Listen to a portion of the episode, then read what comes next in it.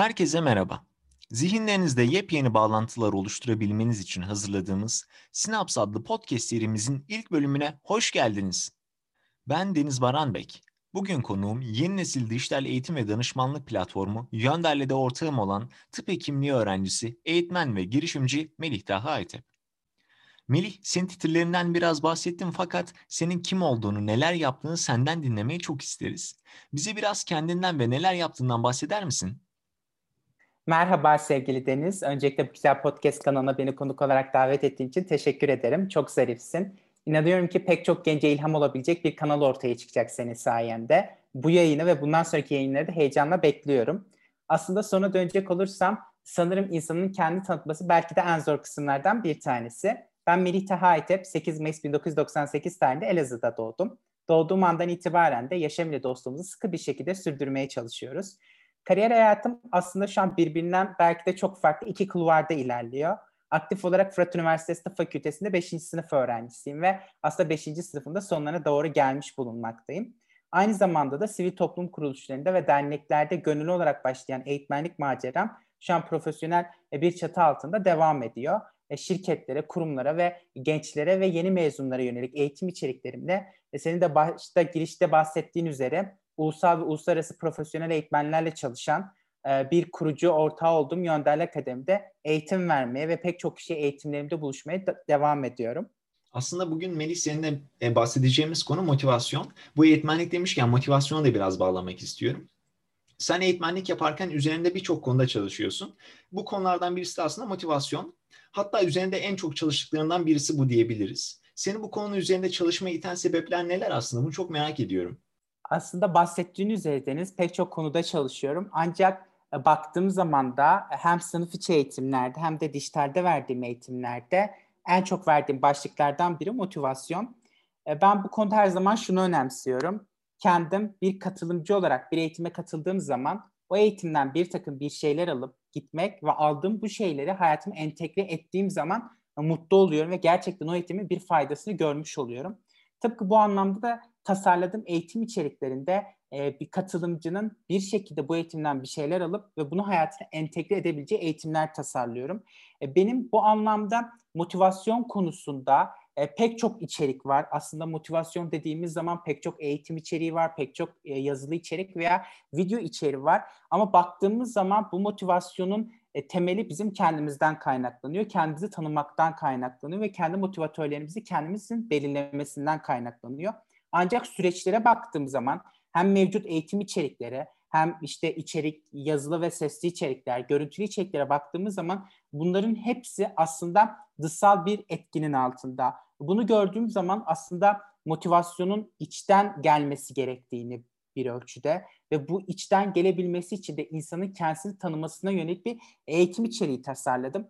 Bu da aslında katılımcıların çok fazla ilgisini çeken ve geri bildirimlerde de e, ciddi anlamda çok çok iyi geri bildirimler aldığımız bir eğitim oldu ve bu anlamda da bu eğitimi hem dijitalde şu an hem de sınıf içinde vermeye devam ediyorum. Çok güzel, harika. Bu arada hani e, sen eğitim verirken de gerçekten insanlar motive oluyor ve geri bildirimlere baktığımızda da gerçekten çok güzel geri bildirimler alıyoruz. Peki ben burada sana şunu sormak istiyorum. Motivasyon nedir? Bir de motivasyon perspektifini nasıl daha iyi anlayabiliriz? Aslında birkaç tane soruyu şu an sorduğun soru içeriyor. Motivasyon nedir?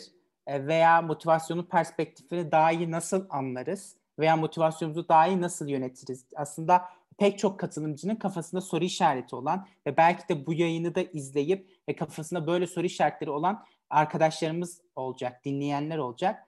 Öncelikle motivasyonu baktığımız zaman insanların ihtiyaçlarını tatmin etmek amacıyla kişiyi, bireyi harekete geçiren bir güç, bir dürtü olarak tanımlayabiliriz. Ya da kişinin belirli bir amacı vardır.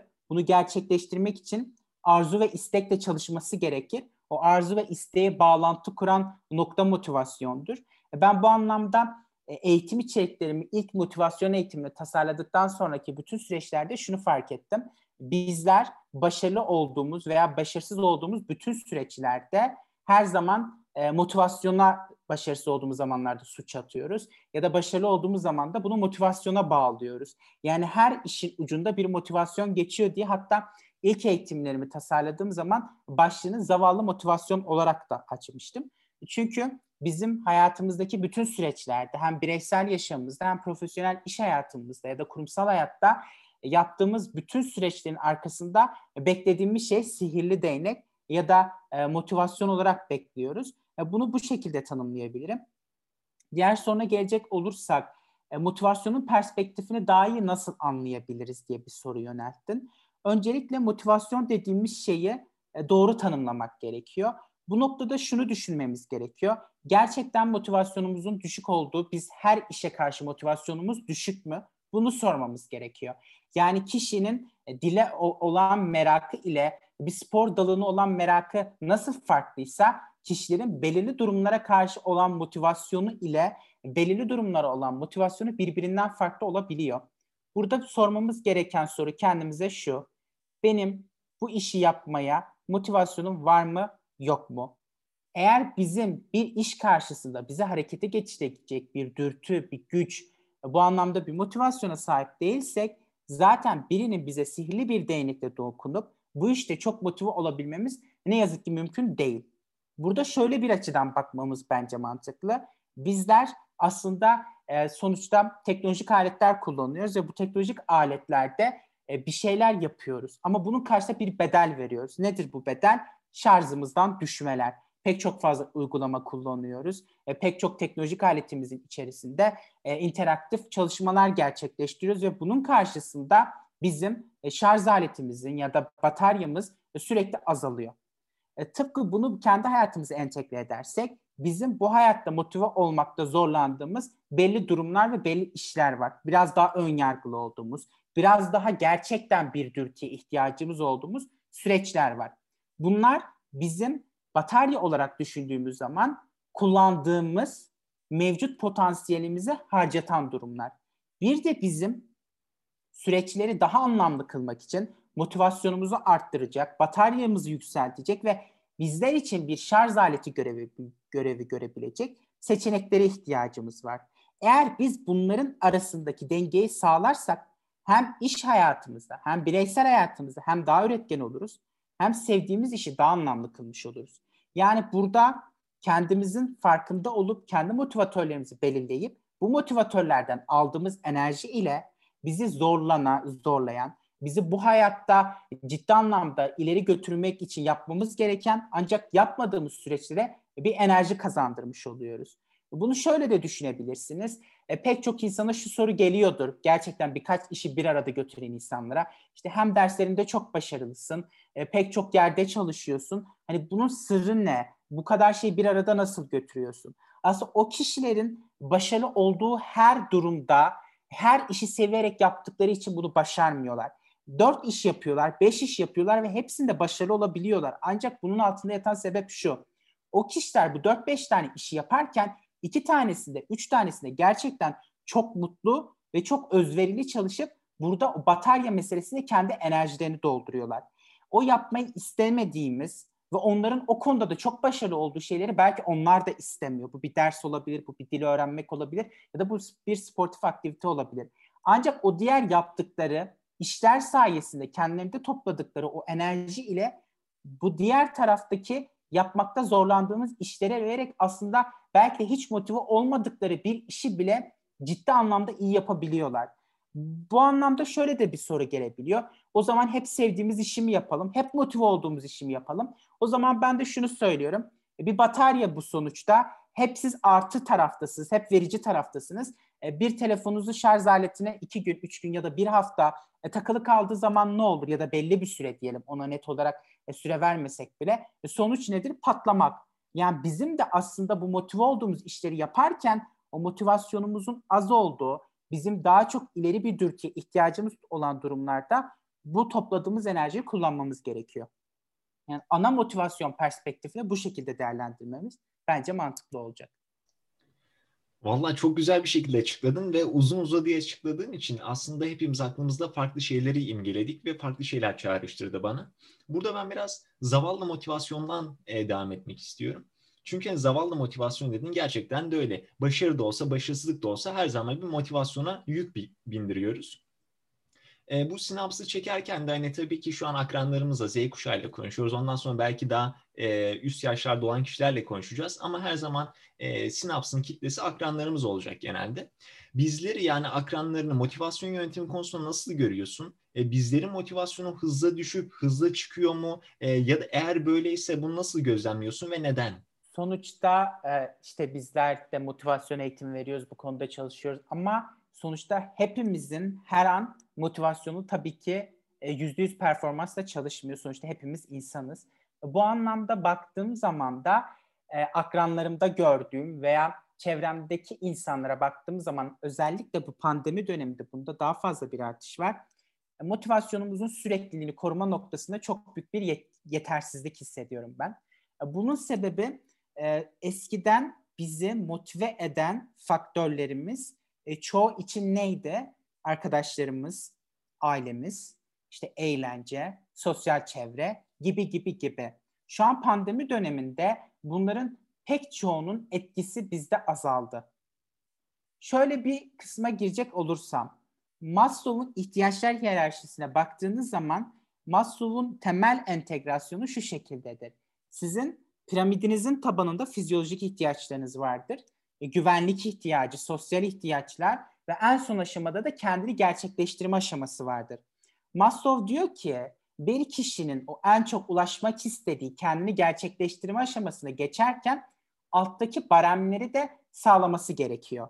Şimdi bizim hepimizin olmak istediği yer neresi? Kendimizi gerçekleştirme aşamamız.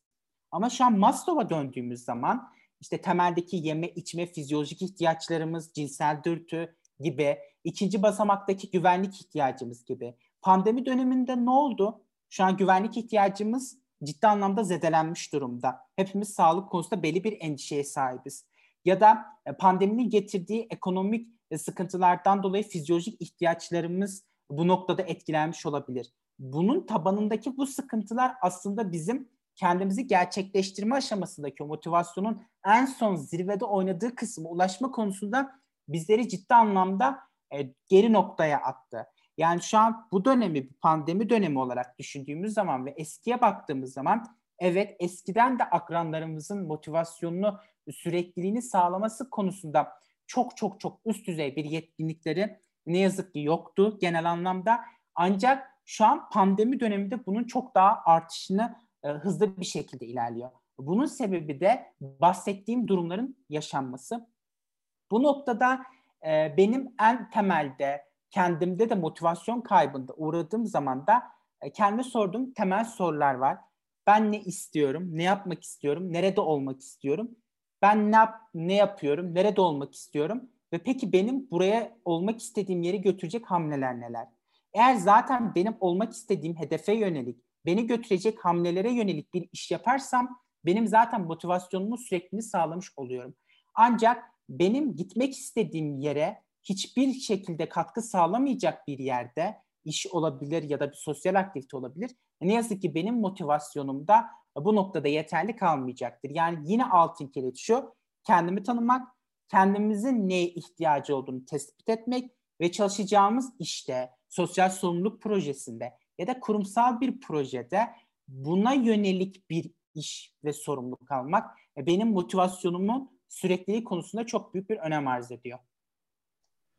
Yani aslında biraz motivasyon yönetimini nasıl iyi bir şekilde yapabiliriz bundan bahsettin. Ama burada hani başka değinmek istediğin noktalar var mı? Motivasyon yönetimini bizler nasıl iyi yapabiliriz? Hani sen şunu dedin. Neler yapmak istediklerini bilmeleri gerekiyor. Nelere ulaşmak istediklerini bilmeleri gerekiyor ve gerçekten buna ulaşmaları gerekiyor mu? Bunları bilmeleri gerekiyor dedin. Burada belki motivatörlerden bahsedebilirsin. Motivasyon yönetimini nasıl daha iyi yapabiliriz? Bunu belki biraz daha derinleştirebilirsin diye düşünüyorum. Tamamdır. Şöyle bu bahsettiğim az önceki durumda e, temel birkaç şey daha da açacak olursam öncelikle ben ne yapmak istiyorum? Benim gelecek hayalim ne? Benim olmak istediğim yer ne? Bu birkaç soruyu kişinin kendisine sorması gerekiyor. Bunları cevapladıktan sonra şu an bireysel hayatında ya da çalıştığı organizasyonlarda veya çalıştığı kurumda benim olmak istediğim yere yönelik beni oraya atabilecek, o yolda beni bana yardımcı olabilecek noktaları dokunuyorsa Bu noktada motivasyonumuzu sürekliliğini sağlayabiliyoruz. Bu noktada şundan bahsedebiliriz Deniz.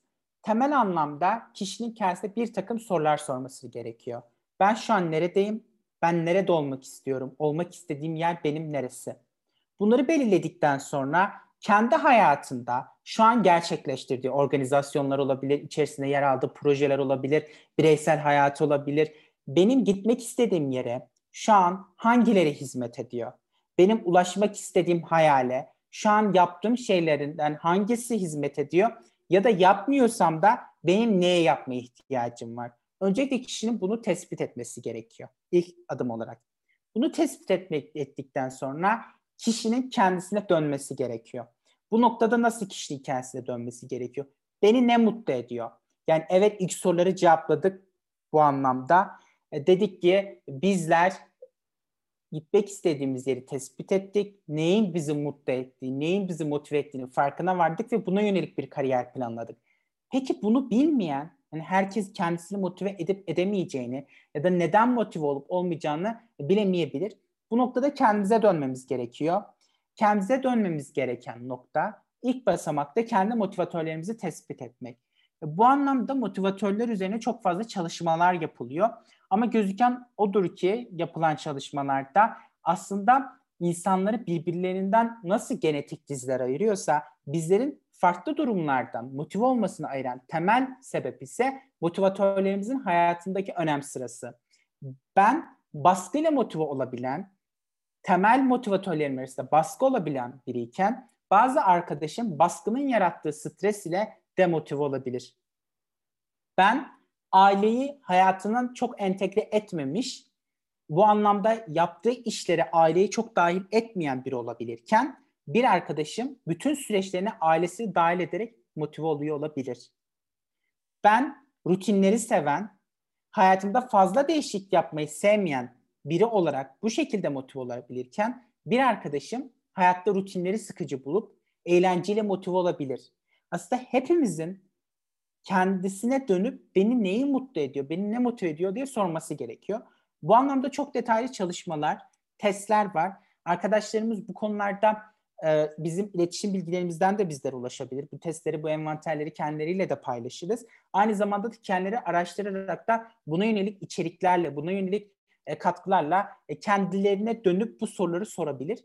E, çünkü bunların hepsi aslında temelde kişinin kendisine yaptığı yatırımlar. E çünkü biz burada anlatıyoruz eğitimlerimizde veya başka platformlarda, e, konuşmalarda. Evet kişinin kendisini tanıması önemli. Kişinin nasıl kendisini tanıyabileceğini de yol göstermek de önemli. Ama bunu uygulayacak, kişinin kendisini tanımasına yönelik adım atacak kişi yine kendisi olmuş oluyor. Bu noktada e, kendini bu konuda geliştirmesinin kendi hayatlarına, ilerli, ileride kurdukları kariyer tasarımına çok büyük bir etkisi olacağını inanıyorum. Ee, çok teşekkür ediyoruz. Aslında burada motivatörlere değindin. Bir de bunların hani neden önemli olduğuna da değindin. Peki burada şey sormak istiyorum. Hani tabii sana ulaşıp senden bu envanterleri alabilirler. Ee, eğer sana ulaşmazlarsa nereden ulaşabilirler bu envanterlere ya da nasıl yapabilirler? Bu noktada aslında bunu profesyonel bir şekilde bu envanterleri eğitimlerinde uygulayan bizler gibi e, başka eğitmenler de var ve bunu üzerinde çalışan çok fazla e, kurum ve kuruluş da var. Ancak e, bunlar biraz daha ücretli içerikler olduğu için e, bu podcast kanalında e, marka ismi e, vermenin sağlıklı olmayacağını düşündüğüm için e, bu konuda arkadaşlar detaylı bir çalışma yaparlarsa kendilerine çok fazla içerik gelebileceğini düşünüyorum. O zaman burada biraz reklam da yapalım bence. E, motivatörlerinizi tespit etmek istiyorsanız Melih'in eğitimine katılın değil mi Melih? Tabii ki bekleriz bütün katılımcılarımızı. E, şunu sormak istiyorum hani pandemi döneminde ya da belki sınavları çalışırken özellikle bizlerde şu oluyor. Hani motivasyonumuz düşüyor ve hiçbir şey yapmak istemiyoruz. İşte sınav varsa sınava çalışmak istemiyoruz. Ya da bu pandeminin ilk başlarında sadece evde oturmak, birkaç televizyon izlemek, dizi izlemek falan istiyorduk. Bu zamanlarda bu zamanların ya da uzun sürmemesi için neler yapmalıyız? Hani tabii ki motivasyonumuz bazen düşecek, bazen sadece yatmak isteyeceğiz ama hani bunun çok uzun sürmemesi lazım. Çünkü hepimizin yaptığı birçok iş var, yapması gereken birçok iş var. Bu zamanları uzun sürdürmemek için, motivasyonumuzu tekrar yükseltebilmek için neler yapabiliriz? Aslında bu da bizlere çok fazla sorulan hem eğitimlerde hem bireysel konuşmalarda hem de kendimize de sorduğumuz sorulardan bir tanesi. Şöyle bir durum var aslında temelde. tekrar podcast'in başında söylediğimiz, konuşmanın başında konuştuğumuz kısma biraz dön- dönmüş olacağız. Biz neden bahsettik? Kişinin bir işi yapabilmesi için ve bu işi de gerçekten harekete geçirebilecek bir dürtü konusunda zorlanıyorsa bizi bu harekete geçirecek dürtü yapmayı sevdiğimiz işler. Yani bizim bakış açımız şu. Bir hafta sonra sınavım var. Ancak şu an benim canım sinemaya gitmek istiyor. Ben hem sinemaya gitmiyorum hem de ders çalışmıyorum. Çünkü motivasyonum yok. Şu an baktığımız zaman batarya neyi gösteriyor? Sıfıra sıfır noktasını. Çünkü kendimi motive edebilecek, beni mutlu edebilecek bir şeyi aslında yapmıyorum. Sıfır noktasında beni tutuyor. İşte ders çalışmak gibi yaptığım zaman belki de enerjimi azaltacak şeyleri de yapmıyorum. Bu dönemlerde aslında yapmamız gereken şey en azından sıfıra sıfır noktasında kalacağına bu noktayı daha yükseğe çıkartmak ve yine bahsettiğimiz kişiyi mutlu eden, kişiyi harekete geçirirken çok rahat bir dürtüye ihtiyacı oldu ve bu noktada zorlanmayan, yapmaktan mutlu olduğu işleri yapıp buradan gelecek motivasyonla, buradan gelecek enerji ile kendini o sıfıra sıfır noktasından bir tık yukarı çıkartıp ondan sonra o yapmaları gereken işe odaklanmalarını mantıklı buluyorum. Ben bu noktada böyle yapıyorum. Yani bu benim bireysel tecrübem. Herkes de bu şekilde olmayabilir. E, bunu bu şekilde deniyorum ve bu şekilde gerçekten işe yarıyor. Çünkü bize dayatılan nokta temelde şu. Şu an benim ders çalışmaya motivasyonum yok. Canım ders çalışmak istemiyor. Benim motivasyonum olmadığı için ben çalışmıyorum. Evet motivasyonun yok ders çalışmıyorsun ama sana sihirli bir değnek gelip üzerine ilham pelleri gelip seni motive etmeyecek. Ya da bu sen e, dün ders çalışmakla motive olmuyordun. Bugün hayatında ne değişecek tekrardan ders çalışmakla e, mutlu olacaksın. Bunun için bari sıfıra sıfır noktasında kalmak yerine beni mutlu eden, beni yaparken gerçekten büyük bir heyecanla heyecan uyandıran, bu noktada bizleri temel anlamda hayatımız ile büyük bir opsiyona taşıyacak işleri yapıp buradan gelecek o enerji, bundan gelecek mutluluk, bundan gelecek o haz ile normalde yapmak istemediğimiz şeye enerji akıtmamız gerekiyor. Yani bu enerji diyagramını, başta da bahsettim, bu enerji diyagramını bu şekilde verimli kullanmamız gerekiyor. Çok iyi. Aslında gerçekten hani hepimizin yapması gereken şey ama yapmadığı şeyi açıkladın. Çünkü bir şey olduğunda e, işte sınava çalışmamız gerekirken sınava çalışmadığımızda kös kös oturuyoruz. Senin dediğin gerçekten çok doğru. O zaman git yapmak istediğin şeyi yap. Biraz eğlen, biraz dolaş. Ondan sonra oradan motivasyonu topla. Topladığın motivasyona da sonrasında dersini çalış. Çok güzel. Ben biraz da buradan şeye de yönelmek istiyorum. Hani bireysel motivasyonumuzu konuştuk, motivasyonumuzu nasıl yükseltebileceğimizi, motivasyon yönetimini konuştuk. Buradan biraz da takımdaki motivasyona dönmek istiyorum, e, oraya ilerlemek istiyorum. Hani takım çalışması yaparken birçok takım arkadaşımızın morali bazen düşüyor, bazen yükseliyor. Bu motivasyonumuzun düştüğü zamanlarda takım arkadaşlarımıza ne yapmamız lazım? Biraz önce sihirli değnekten bahsettin. Acaba liderin ya da başka birisinin bir sihirli değnek dokunması mı lazım yoksa takımdaki motivasyonu başka şekilde yukarı çıkartabilir miyiz? Aslında çok güzel bir yere değindin Deniz. E, takımdan bahsediyoruz, takım içi liderlikten bahsediyoruz ve burada aslında bunu konuşacak olursak biz takım olarak bahsetsek de o takım üyelerinin hepsi bireysel anlamda kendilerine yönelik bir şeyler yapmak istiyor. Evet takım içi motivasyon çok önemli ama takım içi motivasyonu koruyabilmek için yine orada biz takım üyelerinin bireysel motivasyona odaklanmamız gerekiyor. Öncelikle şundan bahsedebilirim. Bir takımın kuruluşunda belirli adımlar vardır. Bu adımlara yönelik bir takım üretkenlik aşamasına ve bir takım bir şeyleri beraber yapma aşamasına geçer. Bunlar temelde şunlardan oluşur. İlk önce bu ilk tanışılan anda oluşumla başlar. Sonra bu kişilerin birbirini tanıdıktan sonra belli takım içi motivasyonların düşmesi, artması bu düzendeki değişikliklerle aslında bir fırtına dönemi vardır. Bundan sonra bu fırtına döneminden sonra takım birbirini daha iyi anlar. Takımdaki kişiler bu takımda neden olduklarının daha çok farkına varır ve takımın amacı doğrultusunda çalışır ve bir düzen aşamasına geçilir. En sonda da aslında gerçekten çatışmaların en aza indiği, takım arasında güvenin sağlandığı ve o başta bahsettiğim üretkenlikle beraber çalışmanın gerçekleştiği aşamaya gelir. Bu noktada yapılması gereken belirli hamleler vardır bizlerin aslında yanlış anlaşılmaların, çatışmaların olduğu, sorunların doğru bir şekilde çözülemediği ve yanlış adımların atıldığı dönem olan fırtına döneminde en az hasarla atlatabilmek için bir lider takımını kurarken ki oluşum aşamasında her bir takımdaki her bir bireyin ne ile motive olup olmadığını hem kendisinin hem de takım içindeki diğer bireylerin birbirleriyle paylaşarak bu süreçleri daha çok içselleştirmesi bence kıymetli. Bu noktada şöyle temel durumlar var. Ben bir takım üyesi olarak takdir ile motive oluyorsam, yani benim motivatör listemde takdirin çok önemli bir yeri varsa eğer, ben takım liderinin yaptığım bir iş sonucunda beni takdir etmesini isterim. Ancak takım içerisindeki benim diğer takım üyesi arkadaşlarım takdir ile motive olmayabilir. Her takdir edildikleri zaman kendine daha da kötü hissedebilirler. Ya da ben bu takımın sonucunda bu amacın bir parçası olmak istediğim için bu takım içerisinde yer alabilirim. Bu bir pastadır. Bu pastanın en iyi tarafında benim olmam arzum vardır diye belki o takım içerisinde bulunurum. Ve bundan dolayı motive olurum. Ancak başka bir arkadaşım bunun sonucunda çıkacak sosyal fayda ile mutlu olabilir. Bu noktada benim odağım ile arkadaşımın odağı aslında birbirinden farklıyken takım liderinin bütün takım üyelerinin odaklarına yönelik görev dağılımları ya da ilgi alakalarına yönelik görev dağılımları yapması çok çok kıymetli.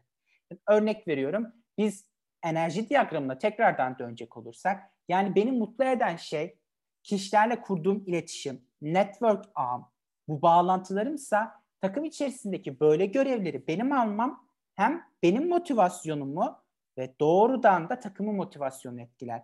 Ben takdir edilmekte motive oluyorsam takım lideri beni tak, yaptığım işlerin sonucunda geri bildirimleriyle ya da süreçteki olumlu yaptığım şeylerle takdir edildiği zaman benim de doğru orantılı olarak hem motivasyonum hem takım içi motivasyonum dolaylı olarak da artmış olacak. Ancak bu benim için olanı. Benim diğer takım arkadaşlarımın her birinin motivatörleri farklı olabilir. Bazıları ailesiyle motive olur. Bazıları sosyal çevresiyle motive olur. Bazıları bunun sonucunda elde ettikleri değerle motive olur. Her kişinin bireysel motivatörleri olduğu için takım liderinin ve takım içindeki takım üyelerinin birbirini tanımak nezdinde kişilerin neyle motive olup birbirlerini tanıdıkları çok çok kıymetli. En temelde takım içerisindeki her bireyi tanımak ve anlamlandırmak, motivatörlerine yoğunlaşmak, doğrudan kişinin motivasyonunu ve dolaylı olarak da takımın motivasyonunu etkilemiş olur diye düşünüyorum. Aslında Melih ben buradan şeyi de anladım. Sen işte takıma yeni birisi geldiğinde şunu yapıyorsun. Arkadaşlar siz neden buradasınız? Buradan neyi amaçlıyorsunuz? Tabii ki hani Yönder'de örnek vereceksek işte Yönder'le elbette size bir şeyler verecektir ama hani siz burada neyi hedefliyorsunuz? Hani biz size o yönde yardımcı olalım diye. Aslında senin burada yapmaya çalıştığın şey de e, insanların motivatörlerini tespit edip onlara o konularda yardım etmek ve böylece onların motivasyonlarını her zaman yukarıda tutmak. Bugün aslında bu yayında ben şeyi de anladım. Gerçekten bu motivasyon zavallıymış. Bazen iniyor bazen yükseliyor. Hani her zaman sen zavallı motivasyon diyordun eğitimlerinde. Tabii sonradan başka bir isime geçtin ama gerçekten motivasyon zavallıymış.